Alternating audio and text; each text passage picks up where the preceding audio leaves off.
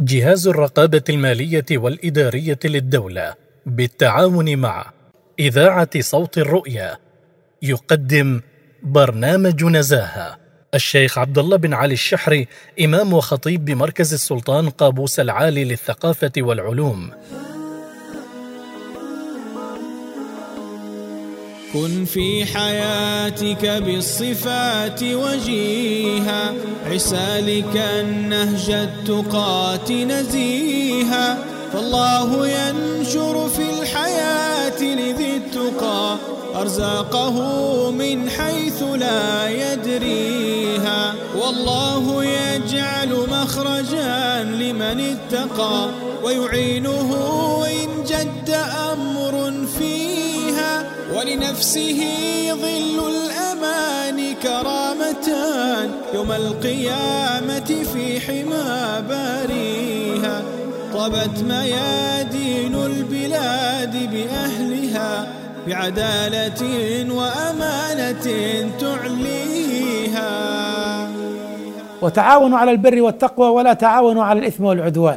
آية قرآنية عظيمة نتلوها صباح مساء المدهش أن العلوم الإنسانية بدأت تسلط الضوء على هذه الآية من خلال ماذا؟ وجدوا في دراسة أجريت في مجتمع أجنبي أن في مؤسسة أن ساعات الإنتاج كانت تسع ساعات بينما ساعات العمل الحقيقية كانت سبع ساعات يقابلها مؤسسة أخرى ساعات العمل كانت سبع ساعات والإنتاج أقل من ساعة الأمر محير ومدهش لماذا؟ ما السبب؟ الإجابة في كلمة واحدة أشار إليها القرآن قبل 1400 سنة. إنه التعاون. التعاون. وجدوا أن تلك المؤسسة الموظفون فيها متعاونون مع اختلاف مسمياتهم مع اختلاف وظائفهم. هناك تعاون هناك تلاحم هناك تناغم. بينما المؤسسة الأخرى كل يؤدي عمله لكن لا يوجد بينهما تعاون. وبالتالي كانت النتيجة ماذا؟ ساعات عمل ولكن ساعات الإنتاج أقل بكثير جدا.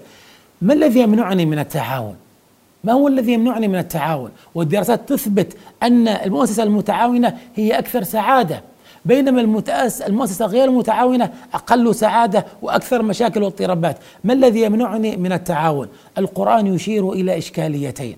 عليك أيها الأخ الموظف وأيتها الأخت الموظفة بل علينا جميعا أن نحرص أن نخرج هاتين الخصلتين الذميمتين من قلوبنا في عملنا. الإشكالية الإبليسية وإشكالية قابيل. ماذا تعني؟ إشكالية إبليس أنا خير منه الكبر لا أنا لا أتعاون مع هذا الموظف ولا أتعاون مع الآخر ليش؟ أنا خير منه وأكثر إتقانا هذا أودى بماذا؟ أودى بإبليس إلى الهلاك والعياذ بالله وبالتالي نستطيع أن نقول أن المؤسسة غير المتعاونة لن تنتج إنتاجا مثمرا ثم لدينا ما يسمى بماذا؟ بالإشكالية ماذا؟ إشكالية قابيل القائمة على ماذا؟ الحسد أنا أعلم أنه أفضل مني وأعلم أنه أكثر إنجازا مني وأعلم أنه سوف سوف يفيدني ولكن حسدا في قلبي يمنعني من أن أتعامل معه. من المتضرر؟ المال العام المؤسسة المراجع. إذا ما هو الحل؟ أن أتذكر قول الله تعالى وتعاونوا على البر والتقوى أن أتذكر أنها أمانة. أن أتذكر أن الحق العام والمال العام ورقي المجتمع هو الأولى. أن أتذكر أنني فرد في هذا المجتمع. فبالتالي كلما ارتقى المجتمع وكلما ارتقت المؤسسة وكلما ارتقى الوطن هو في الحقيقة ارتقاء لي أنا. ولأسرتي ولأبنائي ارتقاء وطني ارتقاء لشخصي ارتقاء بلدي ومؤسستي ارتقاء لذاتي ولأبنائي. يجب أن تسيطر هذا المشاعر على شخصيتي وعلى شخصيتك وعلينا جميعا. مفهوم التعاون الذي أشار إليه القرآن قبل 1400 سنة ليس فقط مفهوما أخرويا وليس فقط مفهوما شعائريا تعبديا إنما ثبت اليوم أنه شرط أساسي للتنمية والارتقاء العمل المؤسسي. كن في حياتك بالصفات وجيها عسالك النهج التقات نزيها.